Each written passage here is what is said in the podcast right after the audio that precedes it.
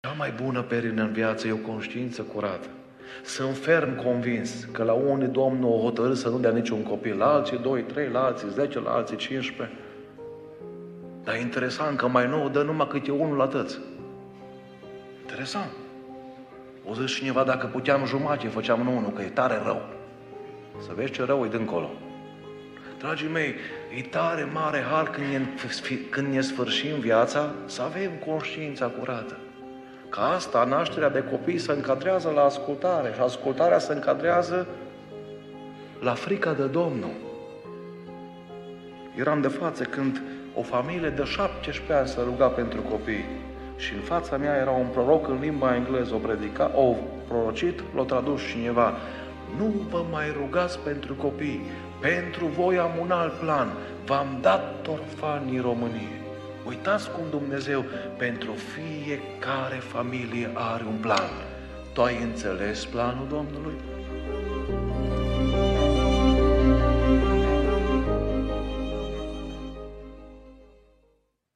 Iubită biserică, sunt lucruri în viață pe care oricând le-am programat noi, știm că Dumnezeu este în control. La fel cum nu m-am programat să cânt împreună cu frații în această seară, nu m-am programat nici să predic ceea ce voi predica. Dar dacă nu o să fie convenabil să vorbiți cu fratele Alin, că el a ales textul.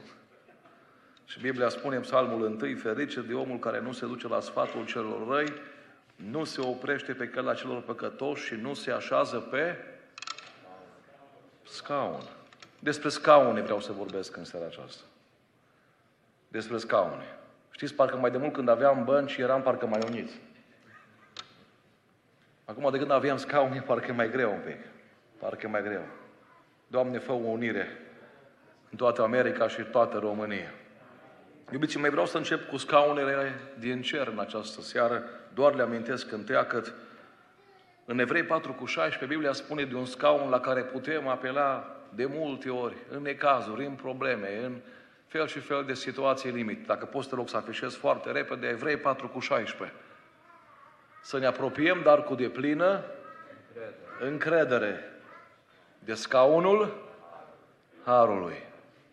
Este acolo în cer un scaun care se numește scaunul Harului și de multe ori când ne-am apropiat am simțit cum o curs har din partea lui Dumnezeu. Și dacă suntem aici, este harul și bunătatea Lui. Asta noapte când noi dormeam, El o stat treaz și ne-a pregătit binecuvântare. Asta înseamnă har, lucruri pe care nu le putem cumpăra, nu le putem merita. Am văzut și la voi o, mul- o mulțime de taxe, o mulțime de uh, asigurări. Îi spuneam soției că America, the beautiful, is beautiful only when you look at the photos. Da? Numai când te uiți în poze e mai mult America frumoasă. Când te uiți la biluri, deja devine un pic de nightmare. Da? Dar să știți, iubiții mei, că deși sunt multe impozite, multe asigurări, acum dacă americanii ar putea, ar pune impozit și pe aer. Și românii la fel. Însă este cineva care ne dă aerul gratis și ăsta e Dumnezeu. De 22.000 de ori respirăm în 24 de ore. Nu-i har ăsta? Nu știu dacă a stat de vorbă în COVID cu cineva care nu a putut să respire. Am fost sunat într-o dimineață de 12 ore. Când m-am trezit am văzut 12 apeluri pierdute. Am sunat înapoi și am auzit pe un om care vrea să se mărturisească. Și a așteptat până în ultima clipă și au mânat mărturisirea aceasta. Și așa făcea. După ce am luat mărturisirea acelui om, după ce am închis telefonul, am zis, Doamne, îți mulțumesc pentru aer. N-am știut ce valoare aer, are aer. La scaunul ăsta al Harului, iubiții mei, primim bătăi ale inimii 115.000 de ori în 24 de ore. Și dacă nu vi se pare minunea asta, vorbiți cu un om care are stand pus sau care are operații făcute la inimă, care au stat 6-7 ore. Tot la scaunul ăsta al Harului am primit copii binecuvântați și sănătoși. Suntem plecați de trei săptămâni de acasă și nu trebuie mult să lăcrimăm decât să ne uităm câte, la câte o poză cu pruncii. Dar la oricâte poze te-ai uita, mulțumesc Domnului că avem șapte copii sănătoși acasă. Însă sunt familii care n-au copii sănătoși.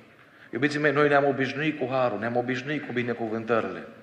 Însă să știți că la Marie Curin București sunt mame cu copii bolnavi de cancer. De multă vreme. Noi în familia extinsă avem doi copii cu probleme născuți și ne rugăm și postim aproape zilnic. Este un har care încă curge și Biblia, când spunea o cântare, harul ce curge din Golgota m-a mântuit, m-a fericit. Știți de ce? Nu din cauza scaunului, ci din cauza celui care stă pe scaunul acesta. Și ăsta e Mântuitorul nostru. Că știi cum e, când, când nu te costă nimica, ă, așa privești de ușor, dar pe el l-a costat ceva. Cu sângele lui o plătit prețul. Și atunci când noi venim în rugăciune, când noi venim cu lacrimi, cu o problemă, bineînțeles că de la scaunul acela mai curge har. Un alt scaun care este în cer, iubiții mei, nu ne-am dorit să ajungem acolo, dar Biblia spune ceva interesant. 2 Corinteni 5, cu versetul 10. Căci toți trebuie să ne înfățișăm înaintea scaunului de judecată a lui Hristos, pentru ca fiecare să-și primească răsplata după binele sau răul pe care îl va fi făcut când trăia în trup. Așa de groasnic e scaunul ăsta încât în Apocalipsa 20 spune Biblia că atunci când noi vom intra în fața acestui scaun, pământul și cerul vor fugi.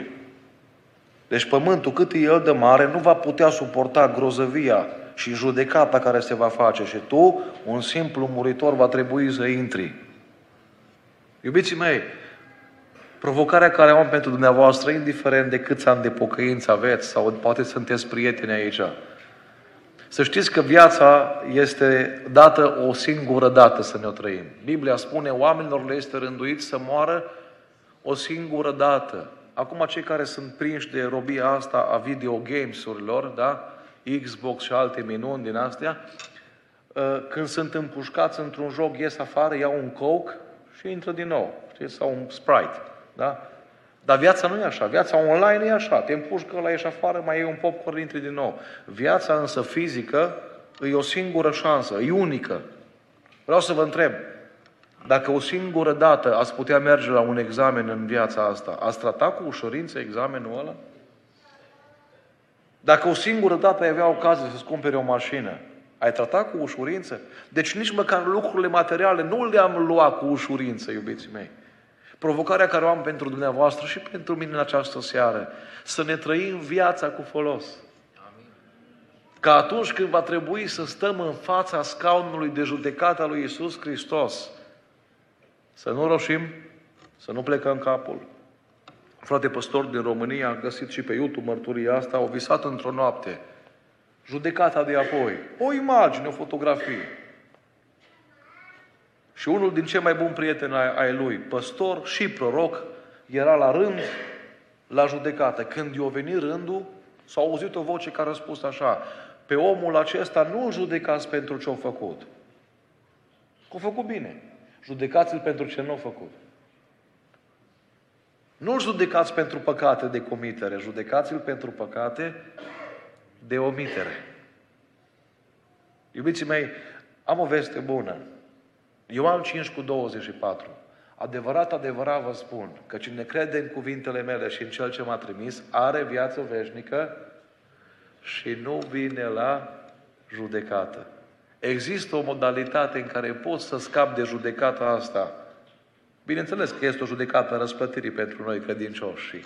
Dar de judecata asta a trimiterii în iad, a unei judecăți unde sângele lui Isus Hristos nu mai contează nici jertfa lui, pentru că oamenii au ales să nu țină cont de ea. Astăzi poți să ții cont de Dumnezeu și împreună cu mine să ne pocăim. Că adevărat, adevărat vă spun că nu vine la... Dar de ce? Păi, de exemplu, dacă cineva a furat un pachetel din șervețel dintr-un magazin și merge și îl returnează și îi pare rău, nu mai trebuie să meargă la tribunal, la poliție. El și-o rezolva problema înainte dacă o apuca să-și o rezolve. Dumnezeu ne dă astăzi harul să ne rezolvăm problema păcatului și vreau astăzi Dumnezeu să mai scrie nume în cartea vieții. Un alt scaun pe care Biblia îl amintește e Apocalipsa 3 cu 21. În cer, iubiții mei, sunt și Apocalipsa 3 cu 21 scaune de domnie. Domnie. Dar astea să știți că nu sunt pentru oricine, ci numai pentru oamenii care biruiesc am crezut că spune penticostal aici, sau baptist. Nu. celui ce va birui. Fiecare ispită pe care o refuz, fiecare păcat la care spui nu, fiecare uh, uh, lucru pe care diavolul ți le pune în față și tu spui, nu vreau să fac asta ca să nu necăjuiesc pe Domnul, să nu întristesc pe Duhul Sfânt cu care am fost pecetluit. Îți adună încă o biruință pentru ziua aceea. Celui ce va birui, voi da să șadă cu mine pe scaunul meu de domnie, după cum și eu am biruit și am șezut cu tatăl meu pe scaunul lui de domnie. Haideți acum să venim pe pământ. Cât ar fi cerul de frumos și de mare, mai avem câțiva ani, nu? Sau câteva zeci de ani, sau câteva luni, în care trebuie să mai ne uităm la niște scaune pe care n-ar trebui să ne așezăm. Primele trei le voi aminti imediat și apoi câteva scaune pe care ar trebui să stăm și să ne facem rost de ele. 1. Scaunul celor batjocoritori. Batjocoritori. Iubiții mei, citesc un text legat de acel scaun, de acest scaun care are legătură cu Psalmul 1 cu 1, din 2 împărați 2 cu 23. De acolo s-a suit la Betel. Și pe când mergea pe drum, niște băiețași au ieșit din cetate și și-au bătut joc de el. Ei îi ziceau, suie-te pleșuvule, suie-te pleșuvule. El s-a întors să-i privească și i-a blestemat în numele Domnului. Atunci au ieșit doi urși din pădure și au sfârșiat 42 dintre acești copii. E unul dintre textele grele ale Scripturii lucrul ăsta. Unul din cei mai cunoscuți oameni din România, din lumea celor care nu cunosc pe Domnul cum îl cunoaștem noi, a scris câteva rânduri, le reproduc. Ce Dumnezeu e ăsta care fa, permite așa ceva? Unde e Dumnezeul al dragostei, al bunătății? Și văzând ceea ce a scris el, am scris câteva rânduri pe care dați-mi voie să vi le citesc. Le-am primit de la Domnul în dimineața aceea și n-am vrea să le să iau frânturi din ele. Ca să înțelegeți de ce 42 de copii au murit în ziua aceea. Betelul, care înseamnă casa lui Dumnezeu, un loc în care Dumnezeu trebuia să fie bine cunoscut, bine venit și un loc în care să se simtă ca acasă, ajunsese un loc idolatru. Dumnezeu trimisese nu odată profeți cu mesaje speciale pentru trezirea Betelului și a lui Israel. Tot acolo era și o școală a prorocilor. Pe acolo a trecut și Ilie, deci locuitorii din acel loc nu erau deloc străini de legea lui Dumnezeu, nici de mesajele de avertizare ale profeților. Elisei era în trecere prin Betel, era cunoscut acolo, oamenii vorbeau peste tot despre înălțarea lui Ilie la cer și despre faptul că Elisei avea misiunea de a continua lucrarea lui Ilie. Deci în niciun caz nu vorbim aici despre o bătaie de joc la adresa unui om necunoscut, despre o greșeală sau despre o pripire a unor copilandri în a face mișto de cineva fără păr pe cap. Nar este cuvântul ebraic folosit pentru băiețaș. Același cuvânt care a fost folosit pentru Iosif când avea 17 ani, Genesa 37 cu 2. Ismael a fost descris ca nar când avea peste 13 ani. Sihem, cel care a abuzat-o pe Dina, este descris ca nar. David este descris ca nar când Saul îi spune nu poți să te duci să te bați cu filisteanul acesta. Deci nu vorbim de copii de 5 ani aici care strigă după un bătrânel, ci de adolescenți care știau către cine strigă, știau misiunea lui Elisei și totuși aleg să-l batjocorească în mod direct și conștient. Când îi spun, suie-te pleșubule, ei de fapt nu spun altceva decât, dacă tot zici că ești urmașul lui Ilie, suie-te și tu în cer, chelule, cum s-a suit profesorul tău. Chelia era privită ca un fel de rușine, era una din consecințele leprei, dar era considerat atunci și un semn al degradării personale și mentale. Prin urmare, acești tinerei nu doar au râs de un bătrân, ci efectiv au acționat cu o intenție drăcească în a batjocori pe omul lui Dumnezeu și lucrarea Duhului Sfânt care era în el. Când batjocorești vasul, automat batjocorești și conținutul. Cu alte cuvinte, ei au spus, leprosule, tu și profeția, nu ne temem de tine, du-te sus, du-te sus. Aceasta este metoda diavolului de a se opune lucrării lui Dumnezeu, batjocorind și în zilele noastre, în 2023, atât mesagerul, cât și cuvântul se leagă de lucruri de nimic. N-ați observat? Când nu ne place mesajul cuiva, căutăm ceva la el în familie, la el în casă. Și atunci ne legăm, în cazul acesta, de lipsa părului. Cineva mi-a spus recent pe YouTube, domnul pastor zice, ascult predicile dacă ați mai slăbi un pic, altcumva parcă ar fi mesajul. Zic serios? Da, recunosc că am nevoie să slăbesc. Dar nu cumva te-a deranjat adevărul și pentru aia te-ai rugat de mine? Am dat un exemplu ca să înțelegem, iubiții mei, că asta se face și astăzi. Hai să ne uităm la Elisei. Cum Elisei, omul lui Dumnezeu, bleastă-mă? Iubiții mei, da, Elisei a blestemat. Ce înseamnă acest lucru? Că i-a înjurat? Că le-a răspuns la fel? De ce nu zis țâncilor? De ce nu zis pruncilor sau să-i facă cu ou și cu oțel? Ascultați, ceea ce a făcut Elisei e că a rostit o judecată în dreptul lor, le-a pus condamnarea în față, la fel cum Dumnezeu a făcut în Deuteronom 11 cu 26. Elisei a făcut doar, n-a făcut altceva decât să le arate faptul că prin atitudinea lor conștientă și voită ei au ales blestemul. Iubiții mei, mă rog astăzi Dumnezeu să ne dea înțelepciune. Trăim o vreme când e la îndemână să scrie un comentariu, să lași un mesaj pe WhatsApp, să omori printr-un mesaj pe un mesager, pe o familie, să jocurești. Nu am multă experiență, dar aș putea să vă fac o listă de A4 cu font mic de oameni care s-au legat de păstori, de proroși, de slujitorii Domnului. O parte sunt pământ, o parte sunt cu familii distruse și o parte sunt cu boli incurabile. Recent îmi spunea cineva despre cineva care a lovit fizic un păstor. Cristi, după câțiva ani, a făcut cancer și l-a sunat pe păstorul acela să vină să-și ceară iertare. Încă o dată, nu am ales eu predica de astăzi. Dar spun Dumnezeu să ne trezească.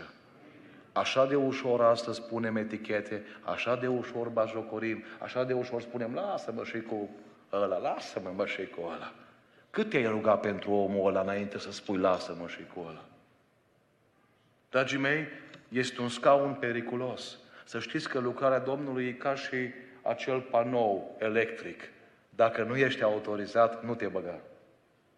Pentru că s-ar putea nu doar să iei foc tu, s-ar putea să faci praf toată instalația și răspuns de întunericul care se lasă ca o mărturie tristă peste locul acela pe care tu s-ar putea să-l fi făcut praf.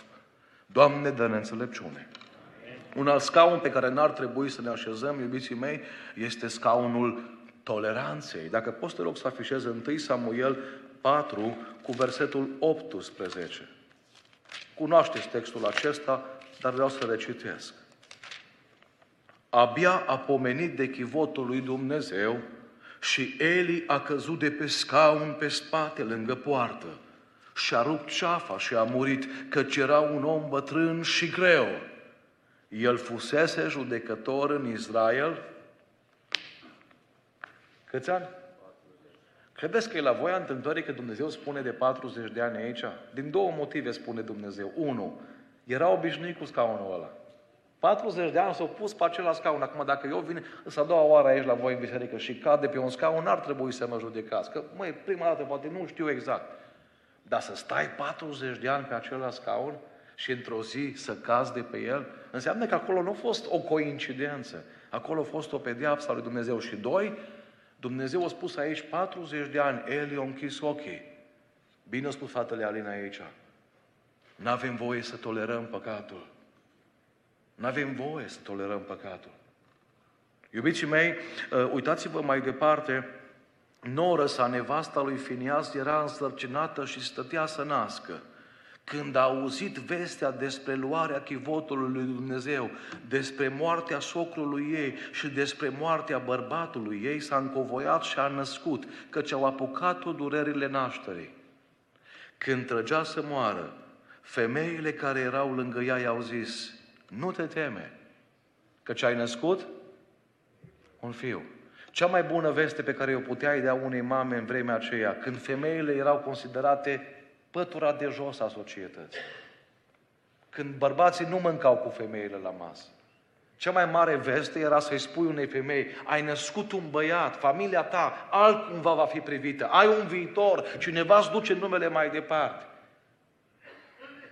Și moașele o zis, nu te concentra pe ce s-a întâmplat, pe lucrurile negative, pe chivotul care a fost luat, pe uh, faptul că socru a căzut de pe scaun. Uite-te la băiatul ăsta, pune un nume frumos.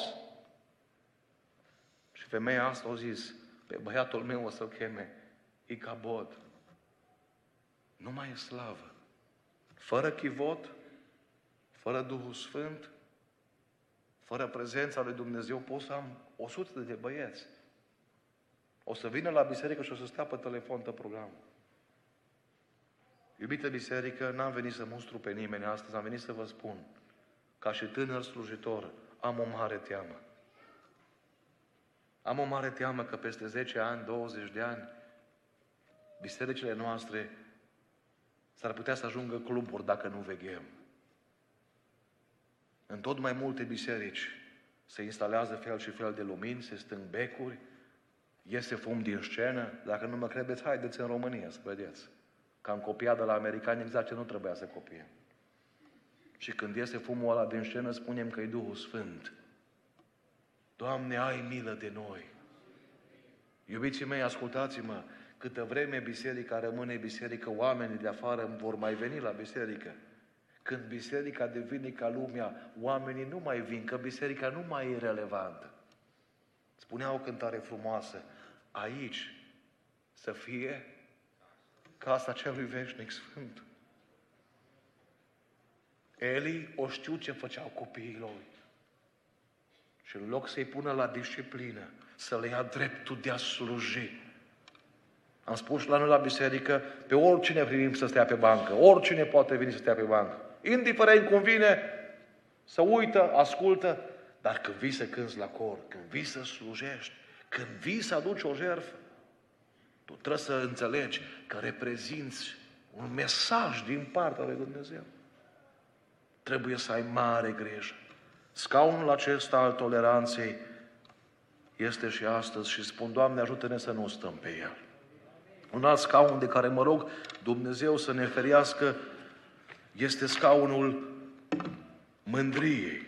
Dacă poți te rog să afișez Estera, capitolul 3, cu versetul 1, un scaun de asemenea foarte periculos și bineînțeles că nu l-ar aminti Domnul astăzi dacă n-ar fi și astăzi cazuri ca și atunci. Era pe vremea lui Ahasveros, a acelui Ahasveros, care domnea de la India până în Etiopia, peste 127 de ținuturi. Împăratul Ahasveros ședea atunci pe scaunul lui împărătesc la sus, în capitală. Nu mai citesc mai departe, știți ce-o vrut să arate. Avuția, familia, averia, numele. Iubiții mei, să știți că oamenii care recunosc că tot ce au au de la Dumnezeu vor vorbi foarte rar la persoana întâi. Nu veți auzi să zică casa mea, mașina mea, am muncit 10 ani pentru asta. Nu știu dacă la voi în America sunt, dar la noi în România mai auzi. Uh, auzi, dacă nu eram eu, era vai și amar de tine. Dacă nu-ți făceam eu acte când ai venit aici, mă. Iubiții mei, aș vrea astăzi să mă mudă pe scaunul mândrie și să ne mutăm pe scaunul smerenie. Că ce, nici nu știu dacă pot să spun scaunul smereniei, că mai jos ar trebui, pe genunchi, că de pe genunchi n-ai unde să cazi. Dar ce știu un lucru este că celor smeriți Dumnezeu le dă har. Am primit un mesaj într-o zi, frate Cristi, sunt un nobody și vreau să fac ceva pentru somebody. M-am uitat cu atenție, că de multe ori primim mesaje, tu știi cine sunt eu, tu știi cu cine te pui, tu știi pe cine n-ai pus la cântare astăzi, mai că praf te fac. Parcă sună cunoscut și la voi. Tu știi neamul meu, păi dacă noi ne mutăm de la voi, vi se rupe biserica, mă. Încă o dată n-am ales eu predica, slăvi să fie Domnul că n-am ales eu. Iubiții mei, femeia asta mi-a zis, sunt un nobody. Am auzit că vă ocupați de Cristi cu asociația, una alta. Dați-mi pe somebody. Cineva cu valoare în ochii lui Dumnezeu, ca eu, un nimeni, să-i fac ceva. I-am răspuns la mesaj, ne-am întâlnit și au venit cu câteva plase încărcate. N-am crezut că un nobody care plase. Nu mi-a zis cine e, nu mi-a zis de unde vine, o plecat. Și am stat și m-am uitat, Dumnezeu are oameni ai Lui ascunși. Iubiții mei, de multe ori să știți, când se vede omul într-o lucrare, în spatele lui diavolul care îl împinge. Când omul e ascuns, să vede Domnul în toată slava Lui. Doamne, vreau să te vezi în seara asta aici. Noi să rămânem numai smeriți. Tatăl meu mai trimite din când în când câte un mesaj, zice, eu am crezut că zice pe unde m-am să mai uitat, pe unde m-am mai văzut, dar niciodată nu spune că te-am văzut până în America și asta. Îmi zice, mai știi ce cântare te-am învățat când erai mic? Și cântarea spune, sunt un bulgăraș prea mic. Rar să mai cânt asta. Rar. Sunt un strop de rou în soare și cu cât mă văd mai mic, cu atât tu te vezi mai mare. Frate și surori, n-aș vrea să se vadă Domnul în spatele nostru, în urma noastră să rămână pașii Lui, să rămână prezența Lui, să rămână mireasma Lui. Haideți în seara asta, dacă mai este un pic de mândrie, să ne mutăm de acolo, de pe scaunul acela. Și mă mai spun ceva și nu o să vă placă. Cea mai periculoasă mândrie e mândria smereniei.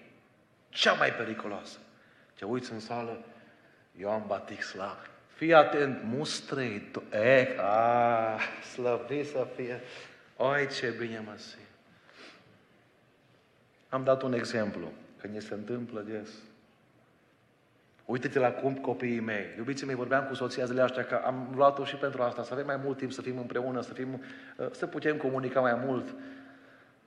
Și am zis, dragă, niciodată nu trebuie să ne bazăm pe noi, să ne rămână copiii în pocăință. Dacă ne rămâne harul lui, dacă unul sau doi o iau parătură, s-ar putea să ne încerce Dumnezeu.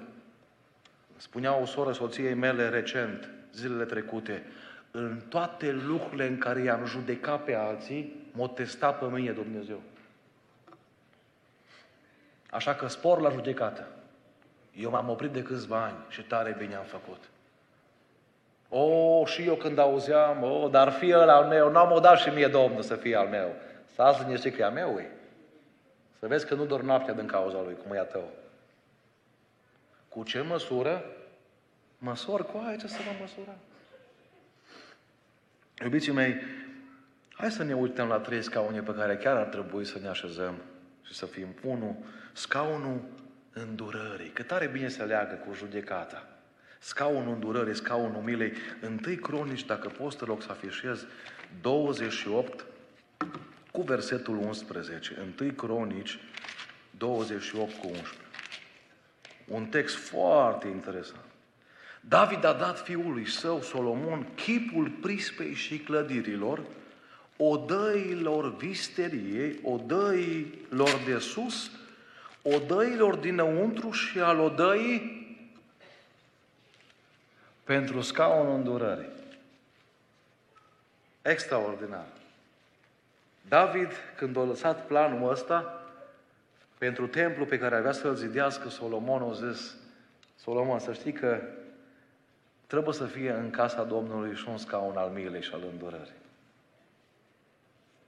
Tu ai în casa ta un astfel de scaun în familia ta? De aproximativ un an de zile am pus acest obicei la noi la adunare, ca Marta de la 6 la 8, să fiu acolo în birou pastoral și să discut cu oamenii care au probleme. M-a învățat Dumnezeu, iubiții mei, niște lecții pe care nu le-am aflat în nicio carte de teologie. O, oh, și eu eram omul care judeca. Când vedeai pe una tatuată, cu cercel aici. Dar știți ce, ce vreau să vă spun? Cele mai multe persoane care schimbă exteriorul o fac din cauza unor abuzuri și a unor complexe din interior. Și tu mergi cu ciomagul și dai. Și ea se închide și pleacă și spune, băi, nici la voi la pocăiți n-am găsit înțelegere. Am stat de vorbă cu multe persoane de un an de zile, am plâns cu ele, A venit o fată într-o zi și o zis de Criste, la 14 ani am trântit ușa bisericii și am plecat pentru totdeauna. Tatăl meu venea în față la învon, dădea îndemnuri și acasă o bătea pe mama și o făcea vânătă. Ani de zile am fost în lume din cauza acestui tat al meu. Dacă vezi cum arăt, e că toată viața m-am uitat la el, care trebuia să-mi fie un model, un exemplu. Și m-am, am devenit o rebelă, pentru că am zis, cum poate face cineva așa ceva? Dar în sfârșit mi-am dat seama că nu o să mă pot duce la judecată și toată ziua să dau vina pe tatăl meu. După ani de zile în lume, am făcut câteva ore cu mașina astăzi și am venit aici să plâng. Și am venit aici să mă mărturisesc și să încep o viață nouă. Mă gândeam, dar nu i-am spus, dacă te vedeam pe hol în biserică, oh, cât te judecam. Și când ai stat și ai văzut ce lucruri au fost în spate, ce traume a fost, parcă în locul judecății coboară lacrimile și mila lui Dumnezeu. Și ascultați-mă ce am văzut. Când îi dai un sfat unui om cu lacrimi în ochi, sfatul ăla îi primit 100%. Când îl dai cu ciomagul în mână, nu te crede nimeni. Hai să vă dau un exemplu din Biblie, iubiții mei. Luca 10 cu 33. Îi arhi cunoscut, însă eu, ani de zile mai începător, n-am văzut aici ceva care poate voi ați văzut, da, ani de zile. Auziți? Un samaritean care era în călătorie a venit în locul unde era cel căzut între tâlhare. Și când l-a văzut, i s-a făcut Vă rog să vedeți că înainte de a ți se face milă, trebuie să mergi în locul unde e omul ăla căzut. Mila nu vine wireless nici prin Bluetooth, nici prin AirDrop. Când stai așa la distanță și spui, da, uh, au plecat în lume, au făcut prunși pentru iad, au trebuit 12 prunși, dar uite care trei în lume. Uh, am o întrebare. Ai pus vreodată 12 porții pe masă ca să poți să judeci pe mama aia? Uh, stai un pic. 3-6 pe zi. Ai pus vreodată în jos? Și atunci cum îți permiți să judeci? Spunea bine cineva, câtă vreme n-ai umblat în pantofii mei. Nu mi-a analizat drumul. Vă rog să-mi arătați în acest text un singur cuvânt pe care samariteanul i l-ar fi spus acestui om. Mă, dar ce ai căutat la ora asta pe stradă? Auzi, cine e păstorul tău? Las că te duc eu la comitea să vadă frață unde umbli tu la ora asta, că ți-o trebuie cluburi de noapte. Las Nu! Uitați-vă, s-a dus acolo și i s-a făcut milă de el. Și acum când vine mila, uitați ce urmează, s-a apropiat de ea legat rănile, a turnat peste ele un de lemn și vin. Iubiții mei, din nou vă întreb, nu câți ani de pocăință aveți? Când ați legat ultima dată o rană? Știți câți răniți sunt lângă noi? Știți câți oameni își pun un costum frumos peste o inimă făcută cioburi ca să nu se vadă? Știți cât zâmbesc? Că am văzut aici la voi un obicei ciudat în America când m-am speriat. Toți te întreabă how are you, nimeni nu e interesat de răspuns. Odată eu chiar am, eu chiar am pățit-o. M-am oprit să-mi spun și eu, să-mi pun tava, inima pe tavă. Când m-am uitat, nu mai era nimeni. Ce să mai spui? Că I'm fine, thanks. Iubiții mei, biserica nu e un customer service. Biserica e un han. Dacă medicul întreabă how are you și pleacă, n-ai făcut nimic. Omul ăsta i-a legat rănile. L-a pus pe dobitocul lui, l-a dus la un han și a îngrijit de el. Doamne, mai dă-ne milă astăzi. Un al doilea scaun pe care ar trebui să nu-l uităm în viața noastră și ar trebui să mai stăm pe el din când în când. Doi împărați, patru cu opt. Doi împărați, patru cu opt. Într-o zi Elisei trecea prin Sunem. Acolo era o femeie bogată. Dar uitați, o femeie bogată cum rar găsești. Ea a stăruit de el să primească să mănânce la ea. Și ori de câte ori trecea, se ducea să mănânce la ea. Ea a zis bărbatului ei, iată știu că omul acesta care trece totdeauna pe la noi este un om sfânt al lui Dumnezeu. Să facem o mică odaie sus cu ziduri și să punem în ea un pat pentru el.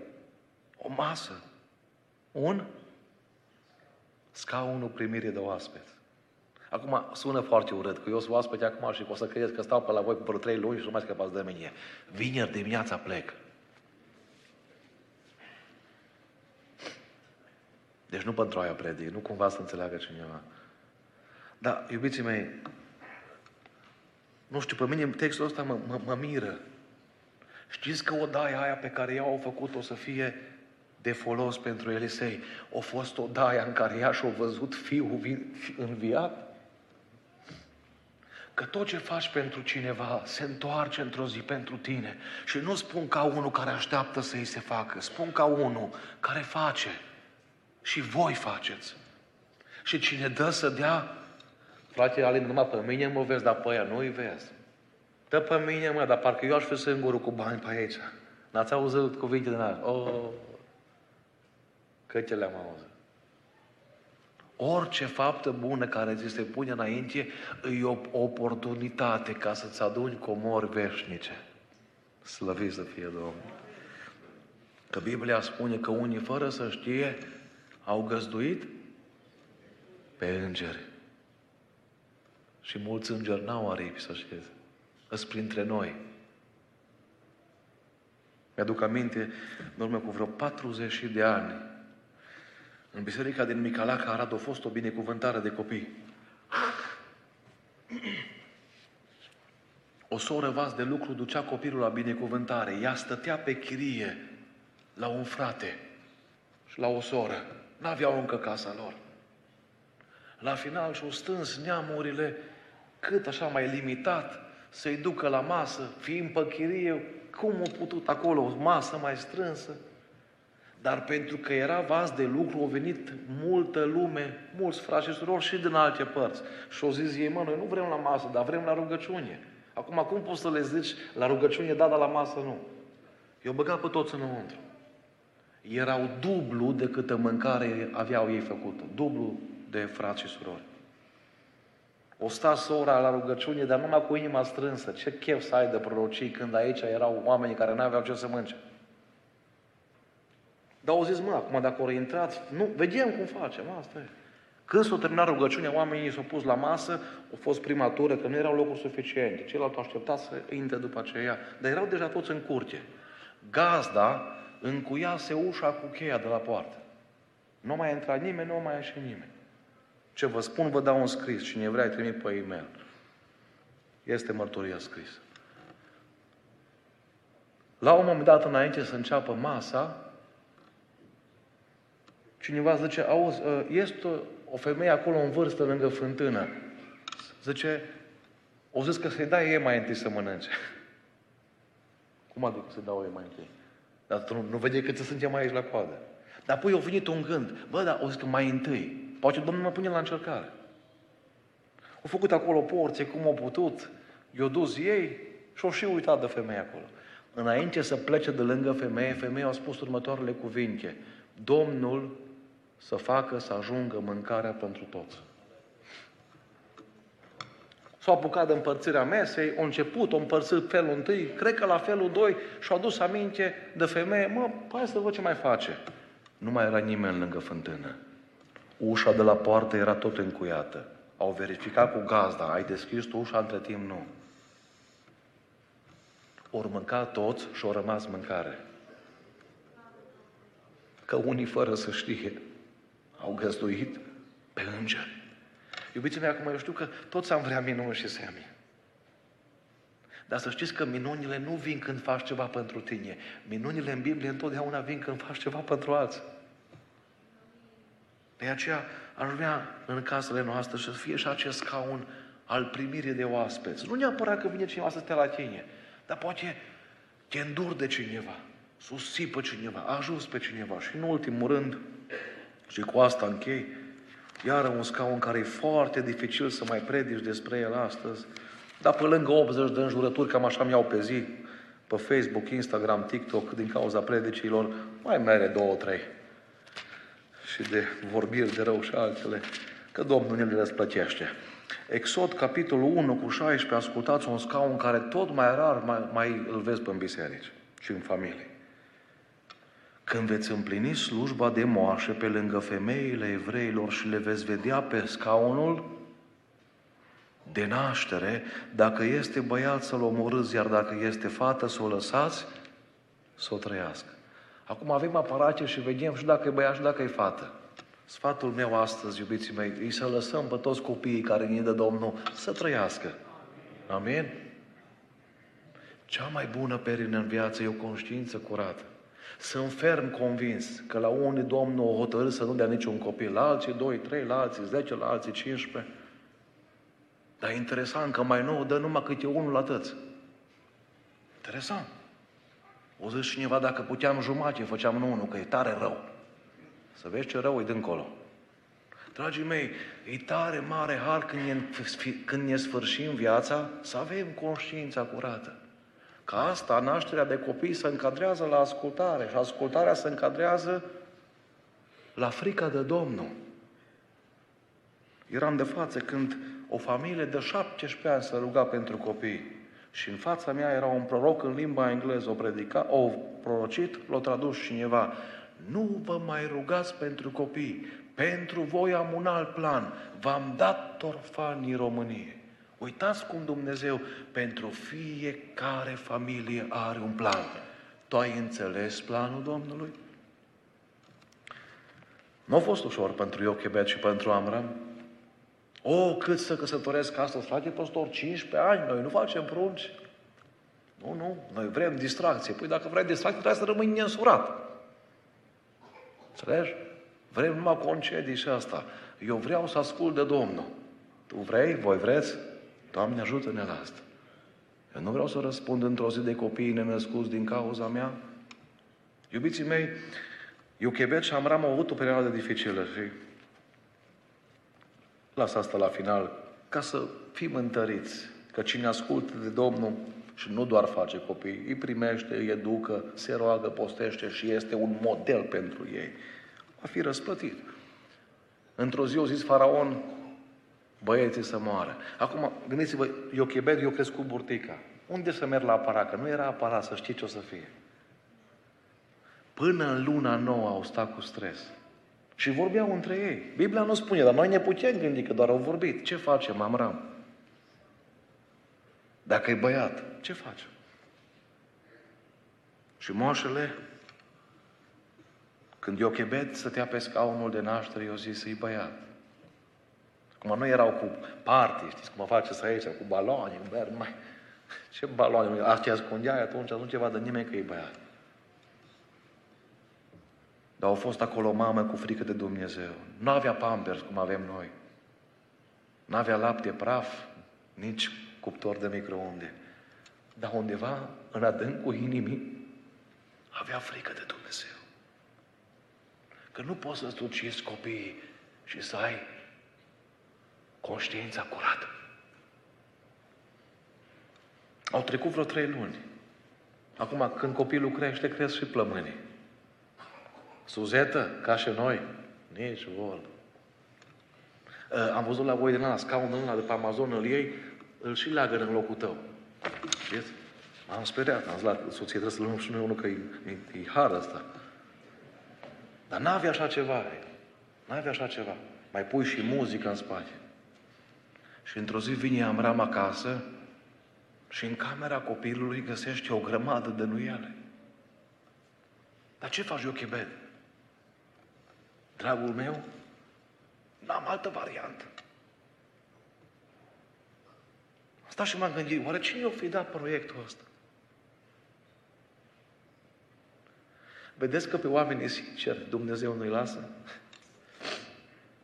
Au început să împletească, au făcut un coșuleț. V-ați gândit cum o împleti coșulețul ăla? Cu câtă credință, cu câtă speranță. Este o cântare când nu mai poți tu? Poate ea. Ascultă-mă, te spun direct. Vine ziua când și copilul tău o să fie pus pe nil. Trebuie să plece la școală, pleacă la facultate, merge la college, la high school. Trebuie să-l lași într-o zi să plece. Copiii sunt ca și săgețele și săgețele sunt făcute nu ca să stea în tolbă, ci ca să zboare. Și vine ziua când zboară. L-a pus pe Nil ca să scurtez, vine fata lui Faraon, știți, continuarea, Dumnezeu face o minune, ajunge să-l alăpteze. Acum câtă vreme, cât timp putea să alăpteze? 20 de minute, o alăptare cu trei, înmulțită cu trei, o oră pe zi? Spune istoria că evreii alăptau până la patru ani, uneori și până la șase ani. Cred că o fi încercat Diochebe să prelungească perioada. Și când îl ținea acolo la piept, cred că îi spunea, tu nu ești egiptean. Tu o să fii între egipteni. Dar să nu uiți, bunicul tău e Avram. Tu ai un Dumnezeu. Moise, noi suntem robi aici. Noi suntem doar în trecere. Vine ziua când vom ieși de aici. Hai să sară peste 36 de ani. Moise mare, facultățile Egiptului, aur, argint, piramide, studii. Nici nu știu dacă mai știa ceva de maică sau dacă o mai căutat. Ce știu e că Iochebed a auzit într-o zi că pruncul ei a ajuns criminal. Cred că eu fi zis Avram, tu trebuie prunci. Uite-te cum te face de râs. Vezi? Droguri. Cluburi de noapte. Imoralitate. Vorbesc acum în 2023. Că în loc să ne unim, când se întâmplă ceva cu copiii noștri, de multe ori ne lovim între noi. Și diavolul câștigă. Apoi nu mai auzit nimic de Moise 40 de ani. O pleca Moise. Știți, când, când copiii ne pleacă, nu mai poți să-i urmărești decât cu rugăciuni. Că nu poți să fugi după stăgeată. Cum să fugi? Că e mai, are viteză mai tare ca orice mașină care o ai tu. Într-o zi Moise aude o voce dintr-un rug aprins. Și vocea aia îl trimite. Și vocea aia îl face conștient de misiunea pe care o are. Și Moody spunea bine, 40 de ani o crezut Moise că e cineva. Apoi 40 de ani Dumnezeu l-a făcut un nimeni. L-a zdrobit acolo lângă oi, acolo în pustie. Și apoi următorii 40 de ani Dumnezeu a arătat lumii întregi ce poate face cu un nimeni. Undeva la 80 de ani, la porțile Egiptului, un om în vârstă, aș putea spune, au ajuns, i-au chemat pe bătrânii poporului, așa spune Biblia. Eu cred că între bătrânii aia au fost și părinții lui. Și au zis, pregătiți-vă, plecăm. V-ați imaginat cum a fost ziua aia pentru Iochebet? V-ați imaginat când a ieșit din Egipt și Moise mergea în față? E pruncul meu. El e copilul meu. Ai văzut Amram? Dar oare cum să uitau femeile alte care au acceptat ca pruncilor să le fie aruncați în, în Nil? Că întreba cineva aici la voi în America, unde sunt doctorii creștini? Unde sunt avocații creștini? Păstorii ai creștini? Și a fost răspunsul a fost, în sala de vort, cei mai mulți. Acolo Iubiții mei, mă rog Dumnezeu din familia voastră să ridice câte un Moise. Câte o femeie ca și Estera. Poate noi ca părinți vom fi plecați de mult. Dar fata noastră va vorbi pentru poporul lui Dumnezeu. Mă rog Dumnezeu să ridice o fată ca fata aia care a fost roabă în casa lui Naman. Probabil că Naman și armata le-au fi dat foc la casa lor. O luat o roabă, i-au fi ucis părinții. Dar fata asta nu a fost după lege, dinte pentru dinte și ochi pentru ochi, ci a acționat cu har. Și au zis, dacă ar fi stăpânul meu. Aș vrea la rugăciunea asta de la final să ne verificăm un pic scaunele. Îmi scria cineva un mesaj de ceva de Cristi. Am auzit că umbli mult, ne-ar trebui și nouă scaune, 100 de euro unul la biserici. Zic, mă, frate, să tu să mai dea pentru biserici. Iubiții mei, nu știu dacă scaunele care le-am amintit eu costă 100 de euro sau nu. Dar să știți că tot, toate scaunele alea care ne-ar trebui să stăm pe ele, îs bine polite cu aur să ne atragă. Că diavolul nu doarme.